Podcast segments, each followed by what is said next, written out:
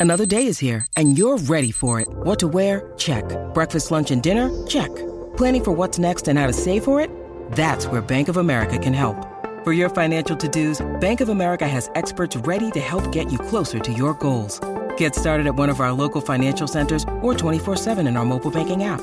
Find a location near you at bankofamerica.com slash talk to us. What would you like the power to do? Mobile banking requires downloading the app and is only available for select devices. Message and data rates may apply. Bank of America and a member FDIC.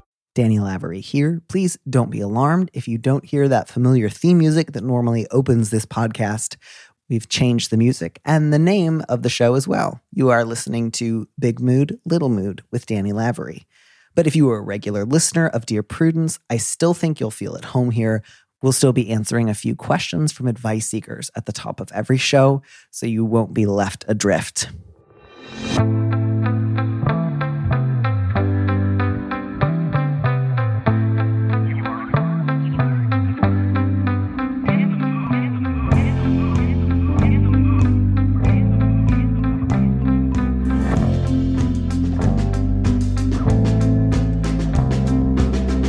Hello and welcome back to Big Mood, Little Mood with Daniel M. Lavery. With me in the studio this week is Alexander Chee, most recently the author of How to Write an Autobiographical Novel, who also teaches creative writing at Dartmouth College. Alex, welcome to the show. Thank you so much. It's a pleasure to be here. It's so exciting to have you here. I'm especially excited because it was formally announced late last night, early this morning, that the new Dear Prudence uh, is going to be stepping into uh, the position soon, and it's Jenée Desmond Harris. And so I have spent most of today being very, very excited because I like her very much. And now that I'm no longer Dear Prudence, I get one of my old joys back in life, which is I get to read Dear Prudence again. I didn't get to read it for five years, and I love reading advice columns. And it was just like, I already know what happens. Yes. but now I get to find out, and I'm so excited. Um, so that's uh, the sort of biggest thing that's going on in my neck of the woods today is that I'm thrilled to reclaim an old joy. How's everything by you? Oh, it's a, a sort of moody, cloudy, windy day. We had a, a bear come for our compost last night, so that was that was the big excitement here. I mean, it, what that looks like is a turned over compost can. It doesn't but it's it's the shadow of the bear's presence that I like that you could see by the look on my face that that was the most thrilling thing I had ever heard and you really wanted to temper my expectations.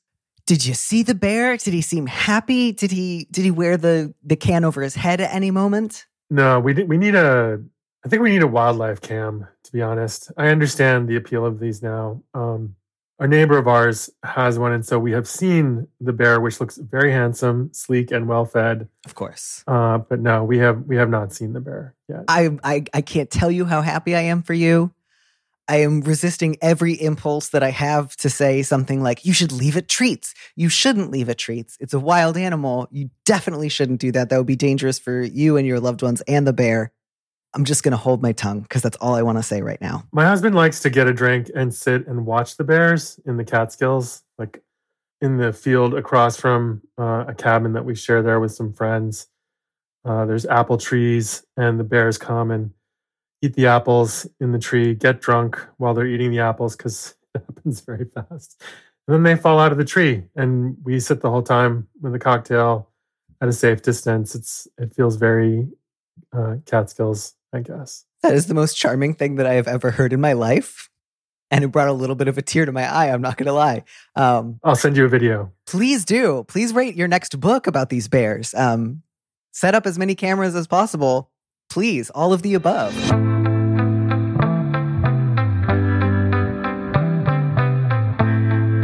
By the way, I'm going to take this moment to mention that Slate Plus members get an extra episode of Big Mood, Little Mood every Friday. It's just $1 for your first month if you head to slate.com slash mood. I'll remind you again at the end of the show. Thanks.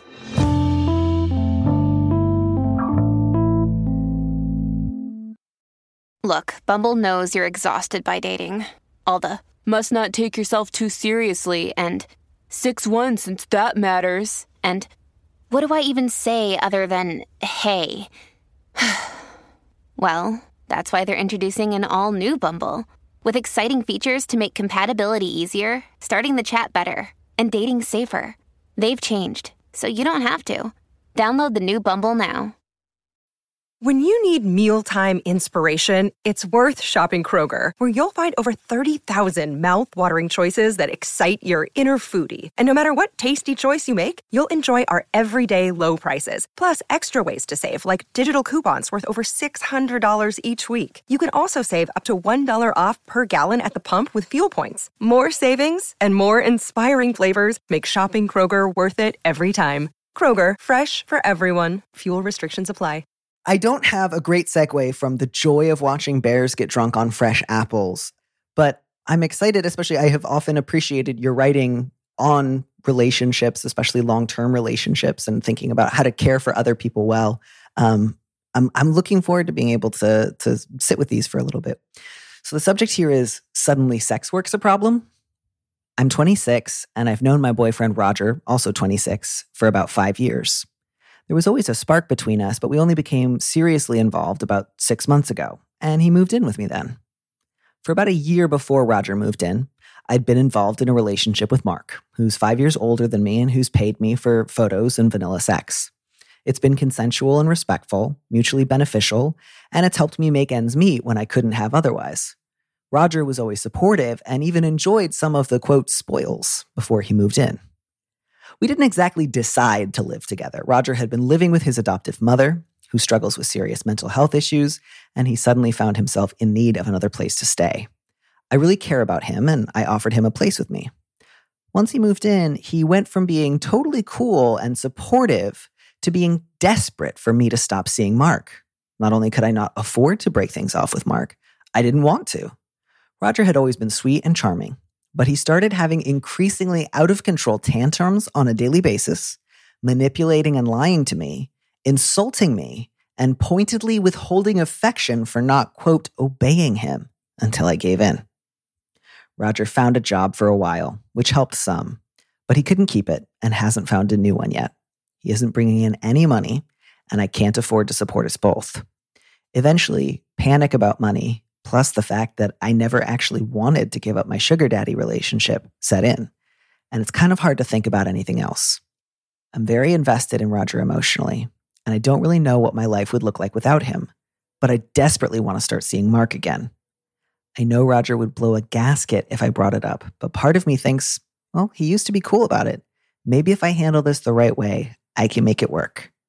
I was never intending to see Mark forever. I get that perhaps emotional intimacy and security with a partner is worth more than what I got from him, but these feelings of resentment toward Roger for draining me financially and strong arming me into a decision I didn't want to make don't seem sustainable. Something has got to give. Jealousy is powerful. I get that. But could there be some way to get him to see the light? Would you start us off? I just need to take a minute to do some gentle breathing exercises. Yeah. So I, I kind of want to just give this letter writer, I just want to give you a copy of uh, Melissa Febos's Girlhood, which is this extraordinary book about uh, women and consent.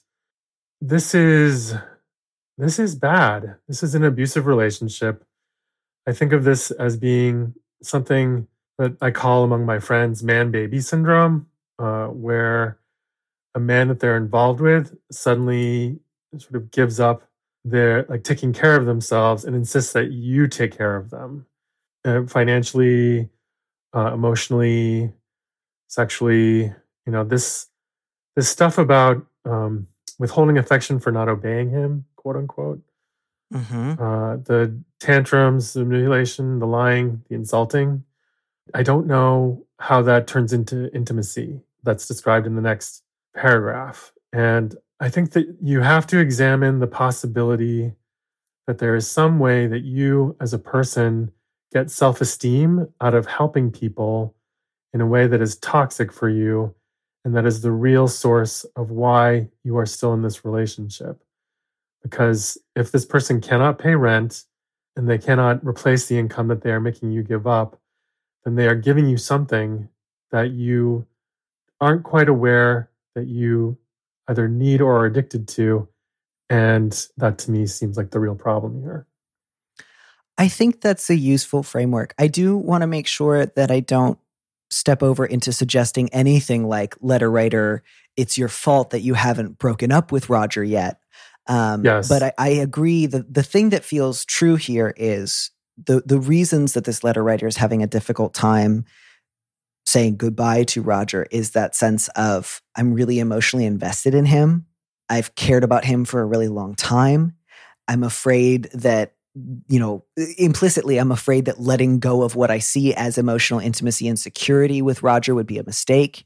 Um, yeah, I don't really know what my life would look like without him. That to me, I think, is the reason that the letter writer has not broken up with him rather than any sign from Roger that he's going to be a good boyfriend um, or even return to being the sort of like fun, charming, flirty friend that he used to be. Um, I, I would also share your view here that this is becoming abusive. You know, I think letter writer, the thing that really leapt out to me in this letter was Roger used to be really sweet and charming, and then he moved in with you.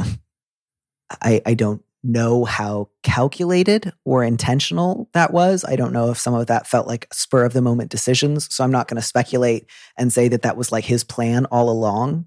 But it's not a good sign if somebody you don't live with and you're not dating is really sweet, really charming, really fun to flirt with. And then as soon as you invest in them, as soon as you share your home with them, they turn on a dime and become controlling, cruel, deceitful, and, and try to manipulate you into becoming financially insecure. That is really, really bad. That is not, oh, he's going through a rough patch, or, you know, maybe he'll get another job soon and then he'll feel more secure and then he'll treat me better. Those are kind of pretty clear, demonstrable red flags from an abusive partner um, who wants to isolate and control you and make you feel like a bad person for wanting to make money or having a pleasurable sugar daddy relationship with someone who's always treated you well.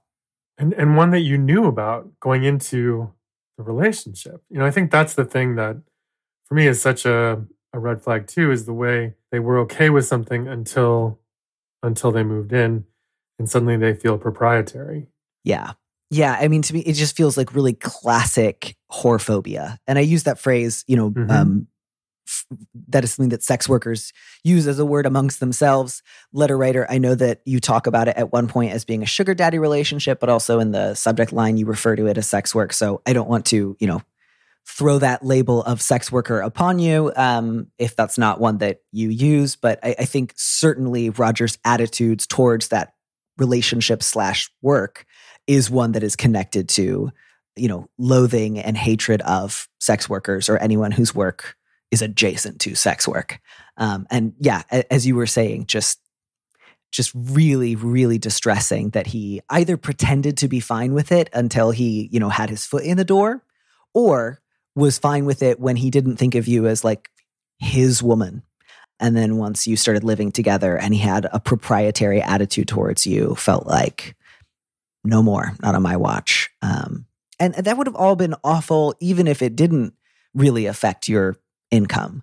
But the fact that this has made it difficult for you to make ends meet and he's not giving any he's not contributing towards rent like oh honey.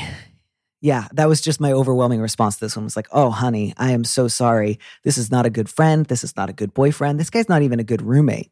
He's he's not even a good like stranger in line at a coffee shop. Roger's a bad guy. And I just want to send so much, just so much care towards you, letter writer, for being in this situation, which has to be so confusing and depressing and lonely. yeah And I really hope that you can work out how uh, to take care of yourself and make some decisions and set some boundaries with Roger. Yeah, I really, I really get to, you know, the letter writer says, we've known each other for five years and there was always a spark between us. So I think part of what also is is present in this is the sense of like, no, no, no, hang on. I know this guy. I've known him for five years. This has only been the last six months. So I really can appreciate the ways in which it must just feel like right now, this isn't how he normally is. He didn't used to be like this at all. This is what's six months compared to five years? There's got to be some way that I can handle this so that I can get back to the version of Roger that I used to know. And that's, you know, there's that line, right? Like he used to be cool about it. Maybe if I handle this the right way, I can make it work. So the onus here, the letter writer is putting entirely on herself, which is just, okay, the reason that this guy turned on a dime and showed me a totally different side of herself, uh, himself has got to be something that I just didn't handle expertly enough. And if I could just handle him better, I would get the good side of him. And I, I, think that's a very kind of classic response to somebody suddenly demonstrating abusive behavior when they haven't before. But you should not ever have to be in a position where you are thinking, how can I convince my partner to stop abusing me financially and emotionally? I, I also do worry about, you know, letter writer, the possibility of him becoming physically abusive. Um, it, it seems like that's really a possibility here. So, so my suggestion to you before you make any decisions about when or whether to start seeing Mark again would be to talk to a friend about what Roger's done. You don't say whether or not you've shared this with anyone else in your life. My guess is that you haven't. But tell some people whose judgment you trust and who you know care about you. Um, hey, my boyfriend, since he moved in with me, bullied me into giving up some work that I valued, won't contribute financially to the household, and has started belittling me and I feel really confused. Um, I think you need a lot of support in that. And I think you need other people in your life who can remind you that's not normal. That's not like, oh, sometimes that happens when you've been dating someone for six months. You know, you're, you're going to need people who can help you right now. Um, I would also encourage you to think about not living with Roger anymore. Um, I realize that it's possible that if you were to turn off the flow of money heading in his direction, that he might try to escalate in his attempts to manipulate and control you. So I would say, I would encourage you both to find out like what are your rights as a tenant whose name is on the lease versus my guess is his name is not. What kind of notice of eviction would you have to consider giving him? How would you be able to ensure your own physical safety after you did so? I, I, I don't want to, you know, letter writer. I realize you were kind of asking you know, how do I deal with this guy's jealousy in such a way that we can go back to the nice relationship we used to have? And I'm telling you, you know, serve him a written notice of eviction and then make sure that you're safe because I'm afraid he's going to try to hurt you, which is not what you were thinking and not what you were kind of hoping for. But um, th- this, this to me is not how do I help my loving partner work through issues around jealousy so that we can become closer. This is once this guy moved in, he he changed his personality on a dime, and I'm afraid he's going to try to hurt you more than he already has. I think that's all really wise, and and it does have to be approached very strategically, with an eye towards your own safety, and you can't take anything for granted about his behavior right now because of that sudden transformation he went under. And I hope that doesn't sound too scary, but I just don't. Uh, I don't want to offer any false reassurances either. Yeah. I don't think you should stay with Roger. I don't think it's safe. I don't think it's healthy. Um, and that's not to say that if you don't feel ready to break up with him tomorrow, that you are doing bad and unhealthy things and you should feel ashamed of yourself. I think one of the reasons that this is so hard for you is he is capitalizing on those five years of trust and friendship in order to do things that you never thought that he would do and get away with it. But I think again, speaking to your friends, telling other people, not keeping this a secret. Um, a, a, not that you have to disclose a sugar daddy relationship if that's not something that you talk about with your friends. By the way, you you do not have to go into any details there. But the the dynamics of it, um, I think, are, are are ones that you should share. And then just you know, say six months ago when Roger moved in, did I ever expect that he would do any of the things that I've included in this letter? Did I ever think he'd start having daily out of control tantrums? Did I ever think that he would, you know, hit me with a barrage of insults? Did I ever think he would withhold affection until I obeyed him? And if the answer to that is no, I never thought he would do that, that is a useful reminder of I actually don't know what this man is capable of. The man I thought I knew was a front. Oh, I'm just so sorry. I feel disheartened and especially because I kind of went into this thing, oh, jealousy, that's an interesting thing to talk about. And then just like, we're not talking about jealousy. We're not we're talking, talking, about, about a, yeah, we're talking about a man who wants to hurt and control a woman because of the sex work adjacent stuff that she has done. And um, I hate Roger, and I'm so sorry that he has betrayed your friendship like that and betrayed your trust. and beyond that, I hope once you are able to get out of this relationship, that you are able to start seeing Mark again. But um, I also really understand, you know, take that one carefully and slowly. Um, don't do anything that you believe would put yourself at risk from um, escalation from Roger. Keep yourself safe. Keep yourself distant from him physically and emotionally and financially. This man is not your friend.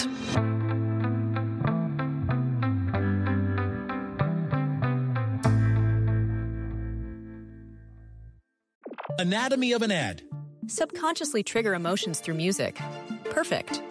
Define an opportunity. Imagine talking to millions of people across the U.S. like I am now. Identify a problem. Creating an audio ad is time consuming. Offer a solution. Utilize cutting edge AI. Imagine creating all that in under 30 seconds. Well, we did to create this ad. To learn more about AI in the audio industry, download the white paper from audiostack.ai. Mm, all right. I want to put a pin in that one just because Okay. it's so sad. and I do want to be able to talk about other things together. Yes. Um, but uh, yeah, I'm just so struck right now about what does it mean to be in a relationship with someone and try to contend with jealousy or insecurity or fear that you are not everything to that person at every moment um, that doesn't look like either let me bury my jealousy or let me try to preempt yours by hiding things from you or on the other hand let me just give full rein to my jealousy let me use that as an excuse to dominate to control to um, try to make sure you don't feel things I don't want you to feel. Like jealousy, huh? What's that about? I mean, I feel like jealousy comes to us from our sibling relationships and our relationships with our parents and our sense of like how much or how little attention we got back then in some ways. However, there's there's something else that I don't know if monogamy is really structurally sound as a as a practice. At the very least, I think most of the happiest folks I know don't at the very least look for one person to be everything in this way that feels exhaustive and like you're really looking for a mother and not a mother in a way that mothers shouldn't even have to be for their kids. I'm so glad you're bringing like the Freudian energy to this conversation. that's that's been lacking in some of my own answers. And um, yeah, let's bring the mommy issues into play. Yeah, it's when I first went into therapy, I, there were a lot of conversations about how your first experiences of love are with your family, uh, teach you about relationships, sharing, um, that kind of stuff. My husband and I got together when we were both in our 40s. And I understood that he had, I mean, part of what was attractive to me about him was that he did have many powerful friendships that had endured for a long time. It told me that he could maintain emotional bonds, um, which is, is not always a given with men.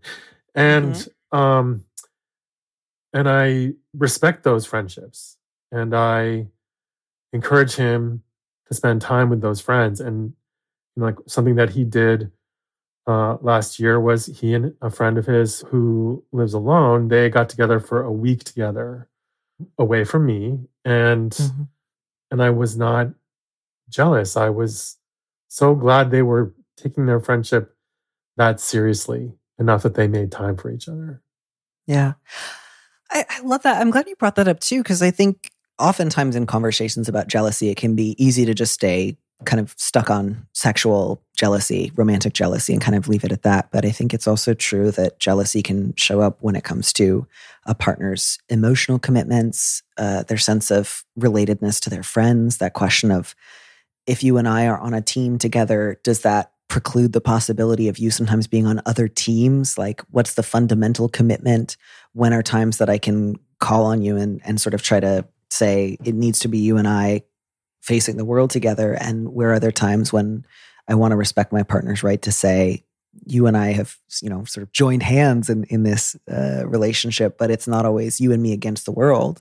Sometimes I have other commitments that matter to me, and thinking about how do you contend with non sexual jealousy uh, is a really important question, especially because I, I, for all that I want to encourage every letter writer, regardless of whether they're in a monogamous relationship or not, whether they're in an explicitly non monogamous relationship or not, is not necessarily either stay committed to monogamy or don't, or or become part of an open relationship and that will solve the problem of jealousy.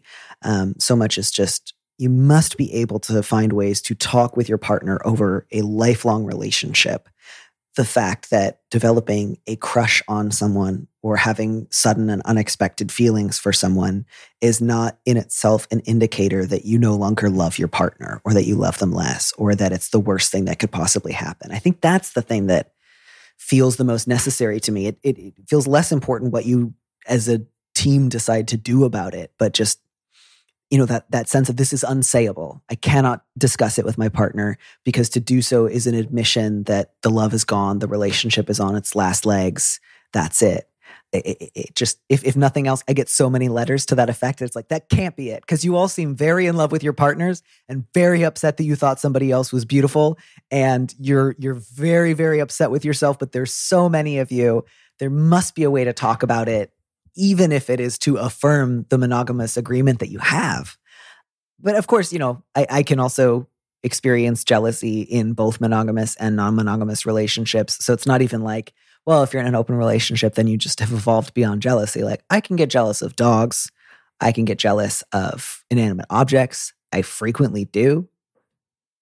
I'm sort of hoping you would then admit that you also get jealous of Oh. small petty things, but you didn't, and that's fine. That's fine. I'm just out here on my own. No, I mean I do. Uh, my husband, for example, and I both we're both very good with dogs and cats, and so there is a certain amount of competitiveness sometimes when we meet a dog or cat about uh, which dog or cat is going to like us better than the other one. Uh, he's a double Aries, so he's more like naturally competitive.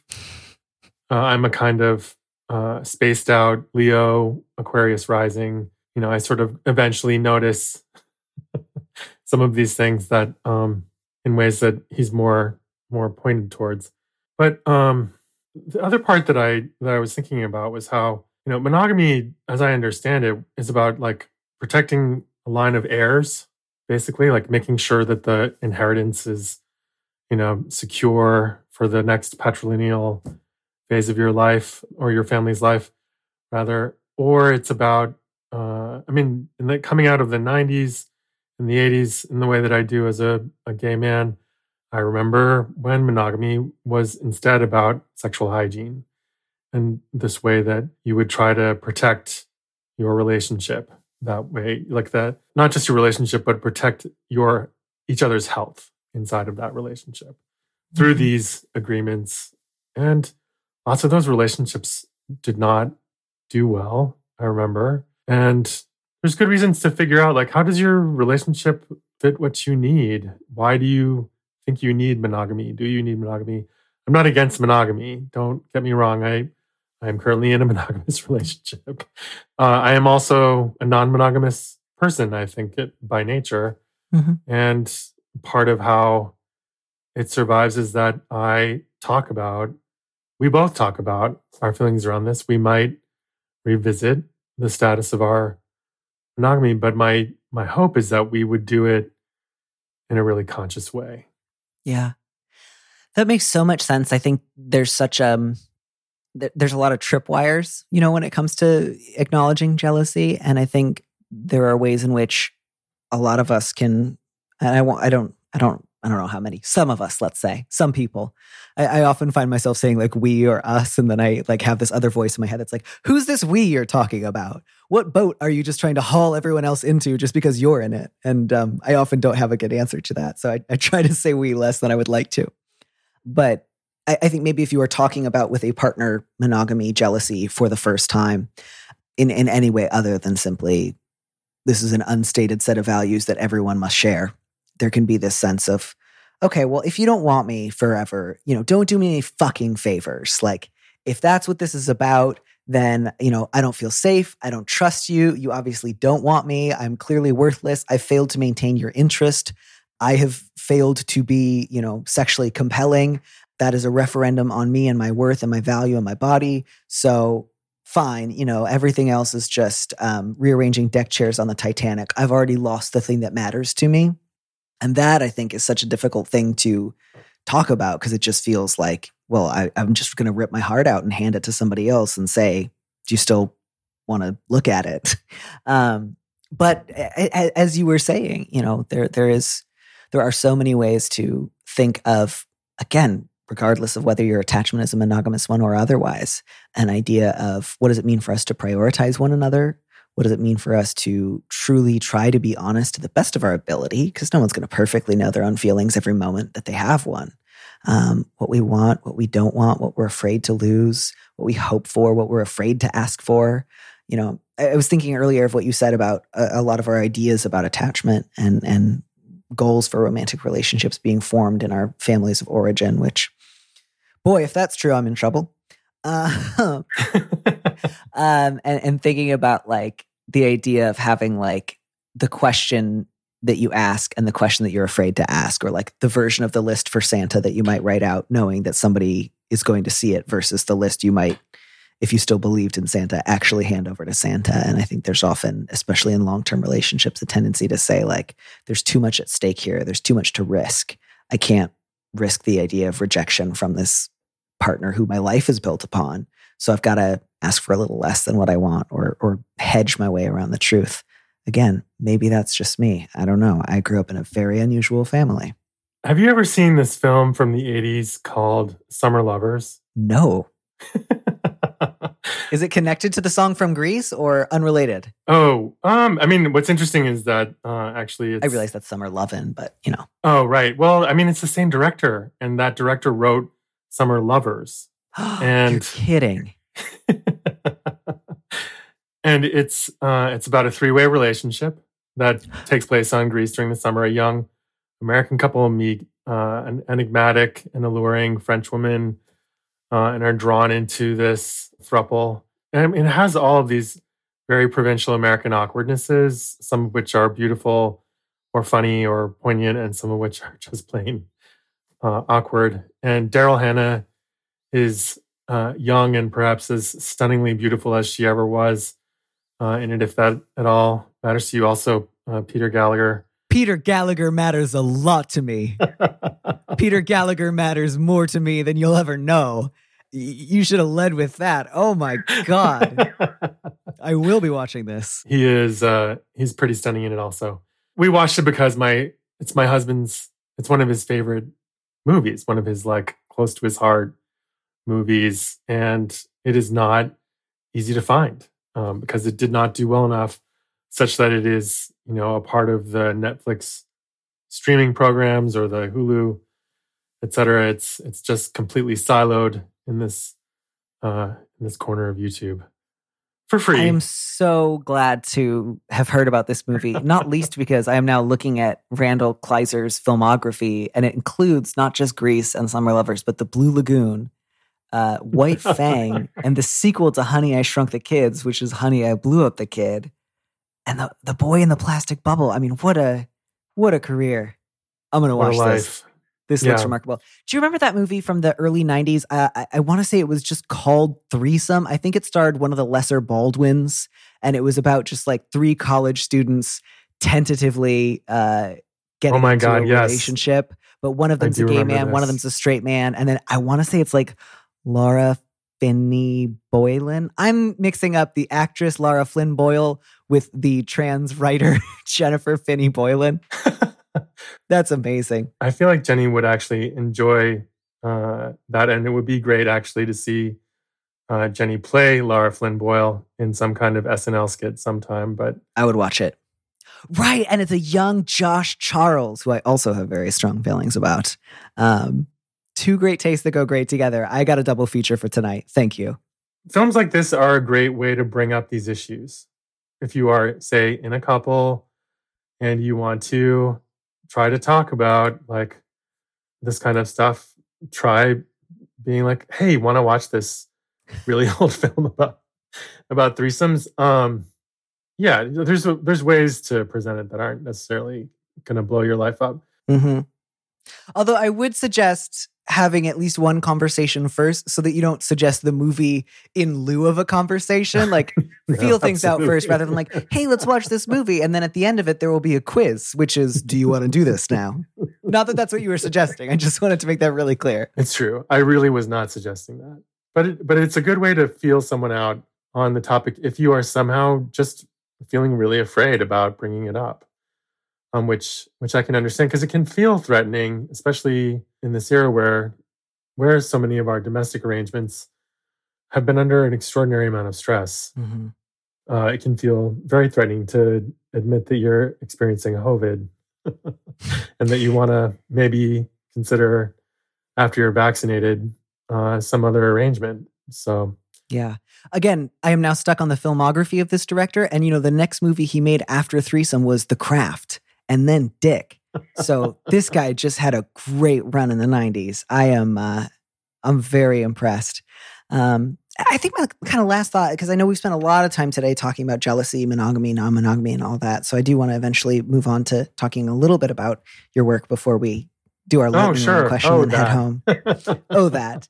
Um, but I also think it's important to, uh, you know, if somebody is in such a conversation or contemplating such a conversation and they are on the side of, I don't like it or I'm scared, um, to not feel like your job is therefore to um, get on board with it or to get over your feelings, that it is equally important to, to the best of your ability, I think, peacefully avow.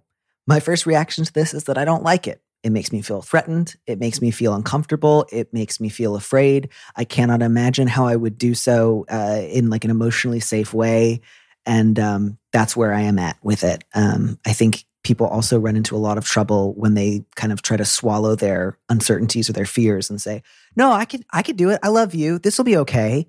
Um, and to you know, if Yes. that's I, I and either in the sense of like I'm not sure I need a lot of hand holding and discussion and envisioning before we consider anything, or just this is a hard no for me. You know, not my dog, not my circus. That's not either expression I was looking for, and that's not the right application of such an expression. But I hope that it's clear that what I'm saying is if someone just wants to make it really clear, I have thought about this. I have given it careful consideration. I have thought about the cultural weight of monogamous expectations, and I've also decided no, thank you. Say that, avow it, um, pay attention to it. It's allowed. You're allowed to say it.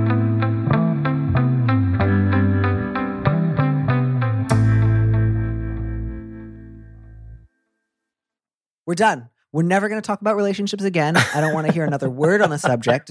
What I do want to hear about, dealer's choice. We have enough time for either one. Um, we can talk about, you mentioned therapy earlier. I would love to hear some of your thoughts about what you look for in a therapist because I advise therapy all the time and then I don't say anything about how to do it. Or if you would rather talk about um, what you're working on, what you have been working on, you've written both a novel and a book of essays about novels. That's unusual. Um, your choice.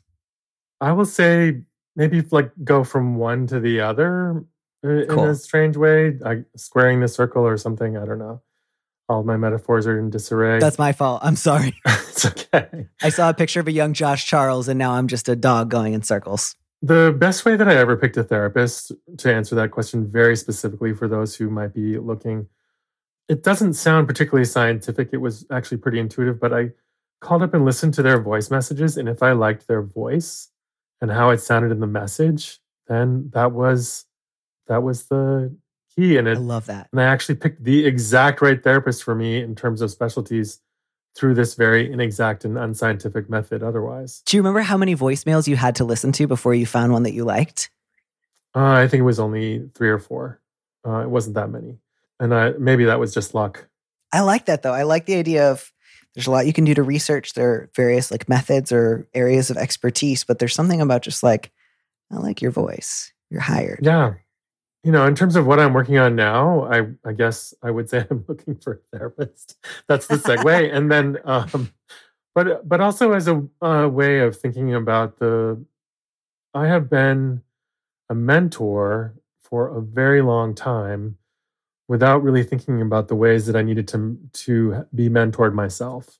hmm you know, I think it's uh, very common in creative writing to begin teaching almost immediately, especially if you, like me, you know, published like risky work with an independent press um, and didn't get a large advance such that you could quit your job. Um, uh, and so almost immediately I began teaching people without thinking what else I needed to learn as a writer or a teacher. And and so the next thing I'm working on, I suppose, is you know I have a sabbatical year coming up now. I've had the great good fortune uh, to win two amazing grants from the United States Artists Fellowship and the, and the Guggenheim.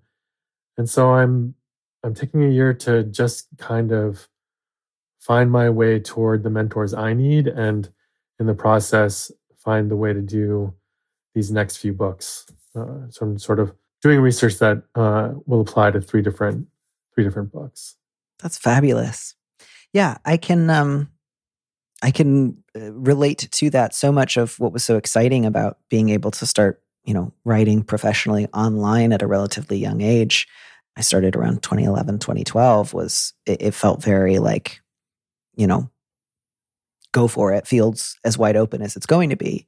Um, but I also really missed the sense of, you know, I've never, not since I quit my day job back in 2012 to write for the internet full time, have I ever had like a proper full time staff job with like colleagues and a supervisor, um, such that I was able to like learn the ropes in a, in a formal manner or, or get a sense of like what does a, a career with longevity look like for somebody in my position. And so a lot of that's been guesswork. And one of the things that I sometimes miss or, or, or, wish that I could have had is is a staff job of some kind, um, or some kind of like formalized mentorship relationship. It's um, it's not the worst problem in the world by any means. I'm so glad I got to quit that day job. I wanted to drive my car into oncoming traffic every time I drove to it, um, such that I was just like, yeah, I would much rather write 900 blog posts a day than do this.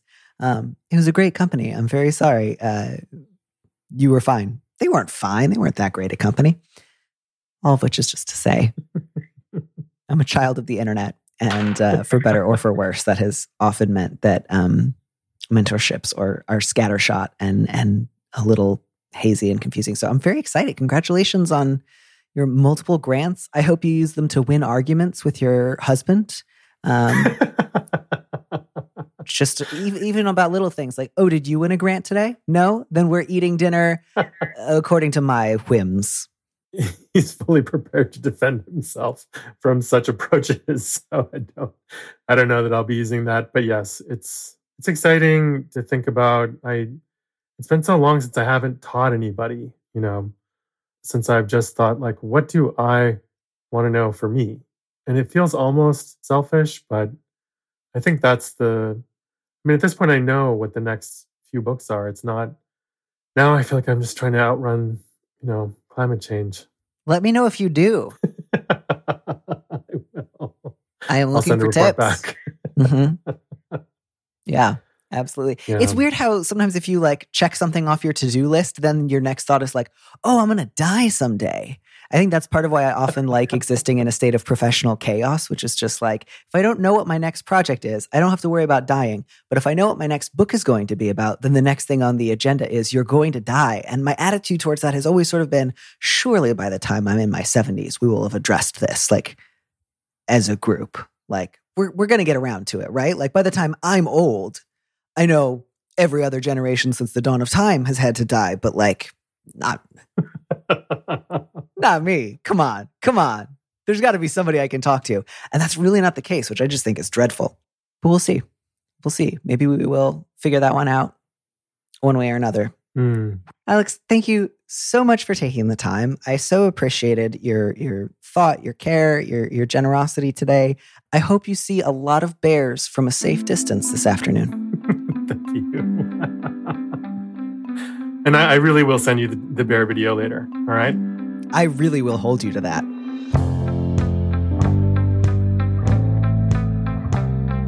Thanks for joining us on Big Mood, Little Mood with me, Daniel Lavery.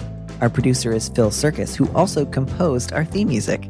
Don't miss an episode of the show, so head to slate.com slash mood to sign up to subscribe or just hit the subscribe button of whatever platform you're using right now. Also, feel free to leave us a review on Apple Podcasts. We'd love to know what you think. If you want more Big Mood, Little Mood, you should join Slate Plus, Slate's membership program. Members get an extra episode of Big Mood, Little Mood every Friday, which I've just now decided to christen the Little Big Mood, Little Mood episode mm, instead of saying mini episode. And you'll get to hear more advice and conversation with this week's guest. And as a Slate Plus member, you'll also be supporting the show. Go to slate.com forward slash mood plus to sign up. It's just $1 for your first month. If you'd like me to read your letter on the show, Maybe you need a little advice. Maybe you need some big advice. Head over to slate.com slash mood to find our Big Mood, Little Mood listener question form, or you can find a link on the description of the platform you're using right now. Thanks for listening. And here's a preview of our Slate Plus episode coming this Friday. I think she has the right to get angry with you. I, I think that's really important, you know? She may also want or be having something like this. Yeah, this could be a pina colada situation. Wait, what is a pina colada situation? The song, you know, the from the 80s, that one hit oh, wonder where he both read the ad and, and wrote the Yes, ad yes, and yes. then spoilers for the pina colada song.